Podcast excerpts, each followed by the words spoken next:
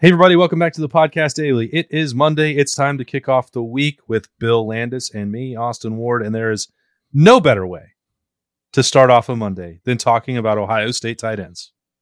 Wouldn't you agree, Bill?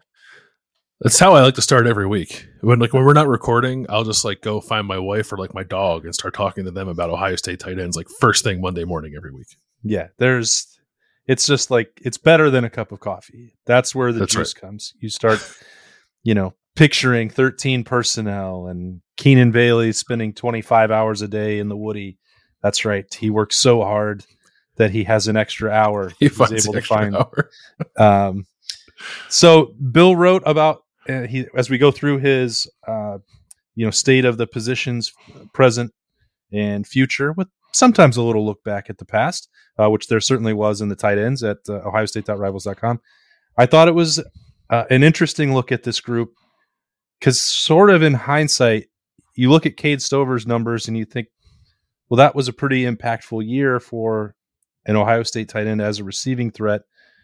But then as a, a couple months go by, you think you look back, like Cade was good, got injured a little bit. Mitch Rossi was very effective in the way that they used him. But it did feel like maybe the tight end position as a whole didn't have as great of an impact as Ryan Day would have wanted.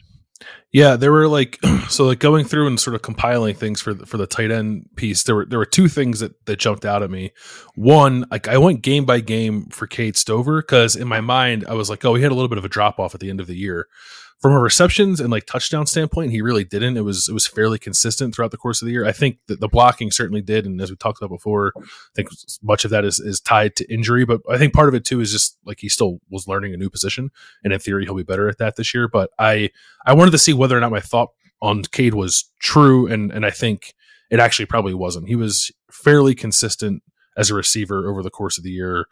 I guess that drop against Michigan, notwithstanding, I know people get hung up on that, rightfully so. But but he had a solid year. But and then the other thing was that they, I think, very clearly did not really trust what they had outside of Cade and Mitch all that much, and the nature of Mitch's skill set uh, is more of like a H back, fullback, backfield blocker as opposed to a guy who can line up on the line of scrimmage and block a defensive end. Um, I think probably left them not able to play with as much traditional uh, 12 and maybe not 13, but 12 personnel as they wanted to, like outside of short yardage and, and goal line. Clearly, they did it in those situations. Like that's kind of what everybody does it. But if you think about Ryan Day's career here as more the head coach, I guess less so than the offensive coordinator prior to becoming the head coach. Like he wants to do the the two tight end stuff like, at all points of the field. I think he likes the advantages from a matchup perspective that that can give you. And they weren't able to get to it a ton last year, and I, and I think they'd very much like to get back to that this year. So that's kind of like the overarching thing for me as I look at this group going into 2023 is how can they get back to the point where they felt so comfortable with like Luke Farrell and Jer- Luke Farrell and Jeremy Ruckert um, to play that much. Like, can they get to that place with with this particular group? Yeah, it almost feels like when you evaluate afterwards, like maybe that was just something of a bridge year for the tight ends because, as you mentioned, Cade Stover was still uh, learning that position. He went into last spring still trying to play linebacker and did so for like five or six practices before Mhm. they brought him back. Uh, you know, Joe Royer was expected to make that next step and then was hampered uh, by a groin injury that really slowed him down physically throughout the year. In addition to dealing with, um, you know, a, a very tough situation off the field with the loss of his mother. Um, those two things really didn't allow him to do much until late in November. He started seeing some of that spark, but that that again, either way, if it even even if everything had worked out in the best interest for him, that still would have been his first year as a, a play in play out tight end. Gee Scott, we've talked a number of times about you know his move over and uh, inside to tight end from wide receiver and the challenges of bulking up his frame and being able to block, um, you know, sort of inline stuff. Like all three of those guys were not going to be finished products as tight ends a year ago. Cade got pretty close, I think, just Mhm. because of the way he plays. But if that's true, then that means you can project forward steps for for all three of those guys that could be pretty significant for Ohio State. Yeah, I, I, I uh, looking back, like I found myself maybe wanting a little more from the position as a whole, but I also am like pretty bullish on it move, moving into this year, even even in you know, despite that maybe lack of production outside of Cade Stover from last year, I think they have a lot of really good pieces and. Um, you're like the like I think Joe Royer would have made that leap last year had he not been injured, and then as you said had had the off the field stuff that he unfortunately had to, had to go through. Um, that's like the kind of things you can't predict, but he was on an upward trajectory prior to that, and, and it just didn't hit for him. I think it probably will hit for him this year based off the things that Keenan Bailey has said about him in the offseason and just like kind of talking to Joe and getting inside his mind a little bit to kind of figure out where he is. I, I think he is back to where he was, I guess, this time last year when he looked like he was about to step up and, and play a significant role for the offense. So if you have him and you have and Cade Stover, I think you feel pretty good. But then like you know you get into the depth and like I think Gee Scott can do some things to help the offense depending on how they want to use him. Um, we'll see about like Sam Hart and, and Bennett Christian, I guess. But then like you throw Jelani Thurman into the mix, who's like a total wild card and unlike anybody I think we've seen at the position for Ohio State. And and you can see a lot of different avenues for that position to become much more impactful than it was last year. All right, let's get into the Jelani of it all. Let's do what, it. What is realistic? You're gonna say, what is he?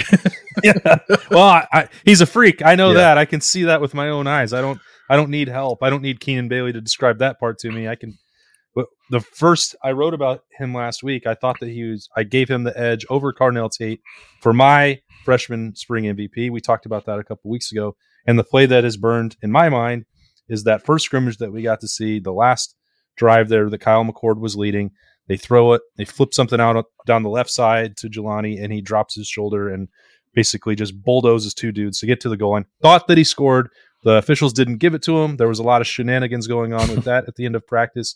That was the play that I was like, okay, maybe there is something going on here that I might have to talk about. that that play when we first got on the practice field, I was like, "Who's that?" Like, I don't that guy. I don't remember that guy. Who is he? Uh, because he was like just. I think I said before, he was like way bigger than I thought he would be. I, I don't know why. I was envisioning more like a 6'6", 220 pound guy, and it turns out he's a 6'6", 250 pound guy and moves really well. I was like, okay, well, that's better than I thought it would be. I, th- I think Ohio State might be able to work with that uh, uh, with Jelani as a true freshman. So I don't know. Like, I I don't want to overlook the fact that tight end is a difficult position to play, and Jelani was like basically a receiver in high school. So so clearly he has a lot of things he needs to learn from the blocking side, the technical standpoint, learning the entirety of the offense as is required by that position when you're both a blocker and a receiver. Like I get all that, but I like he can help. I, I just don't. I, he can help them this year. So I I don't know how they're going to use him. I, I guess maybe I would I would like to see him be part of a red zone package and, and use that big frame and let him box guys out and, and be a threat in the end zone. Um, if he can't, like Ryan Day's thing is like we want to we want to trust you to put you on the field by yourself in eleven personnel before we entertain the idea of putting you on the field in in twelve personnel or thirteen personnel, which which is all well and good. I think that that's sound logic, and I don't know if Jelani would be ready to be the tight end in a world where everyone else in the room didn't exist. Um, but I would hate for that to like keep him off the field. Um, they there's not a lot of precedent, I think, at Ohio State for tight ends to play as, as true freshmen. Like not even Jeremy Ruckert, who was a very highly rated recruit, did all that much in his first year. Um, but I feel like in a world where if you have Cade and you have Joe, who you feel pretty comfortable with, and like G, who's a veteran guy and some stuff and been around, and like there's not a whole lot on Jelani's sh- shoulders, maybe then you can try to utilize him in some more um, specific ways, maybe that you would otherwise be hesitant to do so if you were, um, I don't know, like the second or third guy on your on your depth chart, and you were afraid of experimenting with him a little bit, if that makes sense. Yeah, I think Jeremy Ruckert's probably the highest profile example of that. Like, I remember, you know, a lot of Ohio State fans or and some of the media coverage during that year. It's like, well, he was the number one tight end in the country. Why can't you find some way to even just use him in the red zone? He's got the receiving skills. Like, just carve out that unique package. And I can't really speak. I don't know if other programs do that. Like, Ohio State is the one that I watch week in, week out, every single snap that they play. And I know that they don't want to. I don't know if there are other schools that are like, well, we have this really raw young tight end. We're going to throw him a, a, jump ball in the red zone just because that's all he can do right now. I don't, I don't know how common that is. Like, I, I really don't. I, I, I don't have uh, I don't have the book on that either for other programs. I, I don't know um, how they tend to utilize their freshmen. I, I, like I think a lot of times Ohio State fans feel like they look across the rest of college football and feel like they see everybody playing their freshmen very early. And for some reason, Ohio State doesn't do that. I don't know how much that is actually the reality, but I don't know. It still feels to me like there's there's enough room to to do it. I'm looking at Jeremy Ruckert's um, snap counts now from his freshman year, and he played 23 in each of the first three games of that year, and then like played I don't know 40 the rest of the year. Um, so they played him a fair amount in the blowouts in early season, but he was just not a part of the plan once it got into like the, the, the meat of the year. And he ended up with uh, two targets that year. So he didn't really throw him the ball all that much. He had one he had one catch on two targets. So I'm hoping that, that Jelani Thurman's existence is a little bit uh, more involved than that as a true freshman. I yeah, I would probably put a couple units on the fact that Jelani Thurman will get more than two targets. I, yeah, I would hope so. If he doesn't, I think we're going to be talking about it quite a bit throughout the course of the year. Um, I yeah, I I just it's the same thing I feel with like Sonny Styles and CJ Hicks. It's like I get that guys like have to earn things on some level, and I'm not saying that like I like. Well, I guess those other guys are older, but like I'm not saying Jelani should be the starter because he's a freak.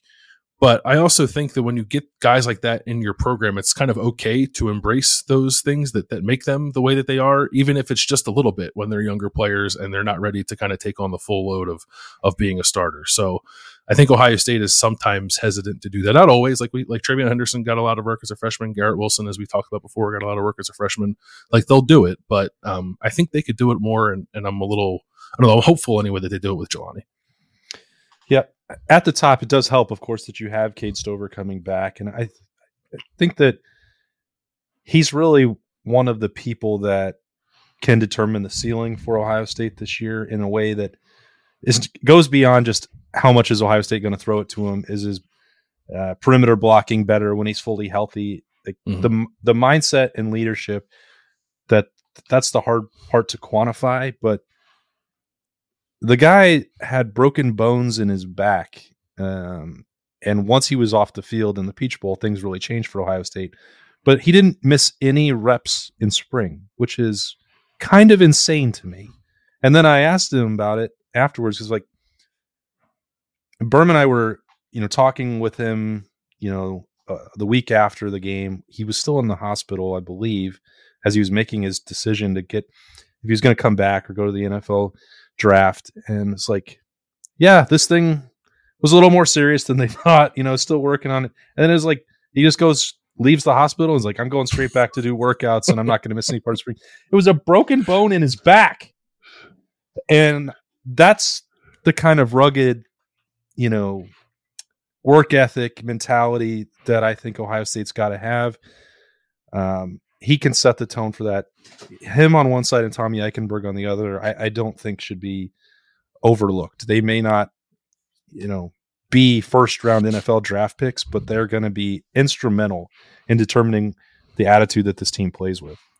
I think last year, like there was a lot of we're tough kind of talk, or we're going to be tough kind of talk, and it showed up at times and at other times i thought it was it was lacking a little bit but i it's not like something you can just say and it like uh, it happens magically like i think you have to like you know you got to be about it and, and i think that cade is i think that tommy is and probably need more guys like that on the roster. I think i think as the 2021 recruiting class rises up here there are some more guys i think who who fit that bill which is part of the reason why I, I, think Ohio State can maybe take a step forward this year. Um, but Cade is a is a tone setter in that way. Like I felt that if you talk to him even prior to last year, like you're around him, like he just like sort of emanates that. But then you saw him on the field almost immediately last year, like okay, like that's the guy. Um, maybe you'd like it to come from some other places on the offense in addition to him. But I thought that he brought that every week, even when he didn't play his best. I still thought he he brought that, and he's going to need to continue to bring it. And it's very important. Like we don't, I probably didn't talk about that enough, honestly.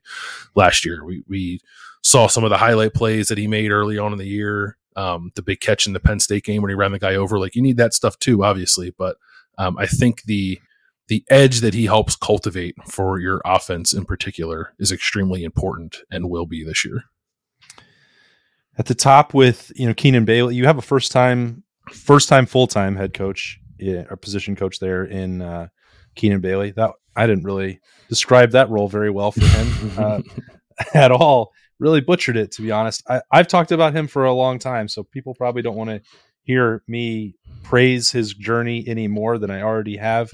What did you make uh, of his spring and, and sort of his role in shaping this moving forward? My my view on Keenan has always sort of been I, I wasn't certain what his shot would look like, but once he got it, I feel like he would really like embrace it and make the most of it. And like that hasn't changed for me. Um he is uh, he has a kind of personality that I just think like like makes you think that he's destined for for bigger things um and and the work ethic to to back it up and and and the football acumen too I think if you like he's he's kind of an encyclopedia of football knowledge with all the different jobs he's held at Ohio State. So like I I am I'm pretty high on his prospects as as a coach and I am also high on the I guess the potential for the position group and like I, I don't want this to come off the wrong way, but like Kevin Wilson was like wearing two hats. He was the offensive coordinator, he was a tight ends coach. And it often felt like the offensive coordinator hat was uh far more time consuming for him. Like the, the tight end position was just like the other thing that he did, I guess. Um, mm-hmm. Keenan, ba- Keenan Bailey, all he has to do is worry about coaching the tight ends and knowing the passion that he has for his job and, and how much he wants to, I guess, like prove right the people that, that do feel the way that I think you and I feel about him, or maybe prove wrong the people that doubt he's as good as we say say you are. Like I think that combined is going to bring something else out of this tight end position. And I'd probably think that about whichever position that Keenan was coaching, but the tight end group with like the collection of guys they have there, it's not a huge position group, might be uniquely positioned to take a step forward compared to some other places where Keenan could have perhaps ended up. So I think he's going to be really good. I think he's going to be good uh, on the field. I think he's going to be excellent on the recruiting trail. I think you're seeing some dividends from that already with what they have committed in 2024. Um, so yeah, I don't know. I, I, guess I'm prepared to be wrong if it turns out that way, but I, I, don't. I don't think we're going to be. I think. I think the confidence we have in him is is properly placed. Right. Yeah. I, the stuff that he's done to help Ohio State behind the scenes is is really remarkable. I wanted to write about it or talk about it or do podcast episodes about it for a really long time, and Ohio State was resistant to that, which probably uh, with good reason because their rival once turned them in for having you know quality control people doing too much stuff in the summer. So probably if I wrote down some of the things that Keenan Bailey was and others, and not just him, others like Ohio State has a really good sports staff. Um, you know, maybe they maybe they would have been ju- justifiably concerned that Jim Harbaugh was going to call the NCAA about that again. Um, but you know, there's there's really cool stuff like him Keenan Bailey going through every single play that they ran, I think for three or four years, and like what defense they faced did this work because they go through the buckets and it would be like, all right, well, this is it helped them streamline the process of what you needed based on advanced scouting for the defense you're going to face. Here's our 10 or 12 plays that they're green, they're they're go. This is what we like against uh, what we're going to see this week and gives them a jump start on that stuff. That was a long term project, like a graduate level thesis that Keenan Bailey was working on for a hmm. long time. And that's again proprietary information that they probably wouldn't want me to write about, but like it's really cool. Like how long did that take? Uh, you know, how many hours of film and and what was the methodology for determining success? Like there's so much involved in that. And that's the kind of work that he was doing when he wasn't doing the more traditional you know football instruction and in footwork and opening up the woody for these guys late at night. Like that's the kind of stuff that really that's why i talk about keenan bailey the way that i do. That that's the kind of stuff that i noticed about him too. Like i wasn't i don't know i wasn't as as close to some of that as you were as you were like you know talking with keenan throughout his rise through the program i guess but it's stuff that i observed from afar and it was just like super impressive. Um i don't i i think there is a danger or or there's a balance between always promoting from within, going out and finding newer and or, or different voices to help elevate elevate your program. And Ryan Day, I think, especially on the offensive side, maybe is, is a little more inclined to promote from within because he trusts the infrastructure that he built there, and Keenan Bailey has come up within that infrastructure. So I understand that.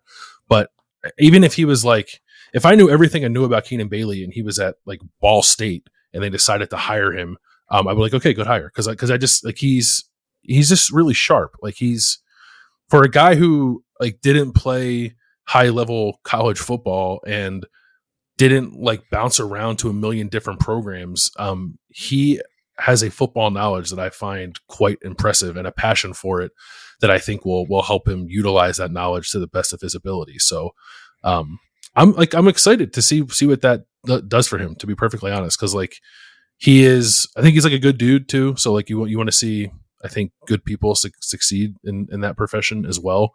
So, um, I, I think it's going to work out quite well for Ohio State that they put him in that position. All right, what was the the future cast looking like as you broke down the recruiting success? There's already one commit in the fold for Ohio State. All these guys really have the opportunity to come back for more than one season. I don't think that that will yeah. be the case. Um, at least not for Cade Stover. It, it won't be. Um, it's kind of hard to imagine a world where Gee Scott stays for two more years, but um, certainly he could. Um, Joe Royer, I think you can assume would be leading that group at this time next year, but maybe I'm wrong about that. Uh, what did you What did you get a feel for there? I was surprised that Cade had eligibility left beyond this year. I, I, didn't realize that, but I agree with you. I don't. I don't think he'll use it. I think he'll he'll go out in a blaze of glory with uh, with Steele and Tommy. Uh, they'll they'll probably like like they'll leave and like burn that house down so no one else can ever live there again. Uh, and then uh, yeah, so I think he'll be gone. I agree on G. I I don't know. Maybe maybe G will say I don't I don't want to make assumptions about G. It's just like a long time to like hang around and, and not be a starter. And, and I don't I don't see a world where he's tight end one next year. I think that will probably be Joe Royer, as you said. Um, but if it's like Joe Royer and Jelani Thurman as your two top top tight ends, feel pretty good about that. Um, I don't know how much we'll get to see of Sam Hart and Bennett Christian this year, but hopefully there's enough to make you feel good about what's coming behind Joe. And I guess like if they're ahead of Jelani technically, but but I think Jelani probably has surpassed those guys in terms of how he's viewed in the pecking order or as close to it. Um, and then like Max LeBlanc in this class, Damarion Witten from Glenville, if they get him, they'll they maybe finally get the fabled two man recruiting class that they've been trying to get forever.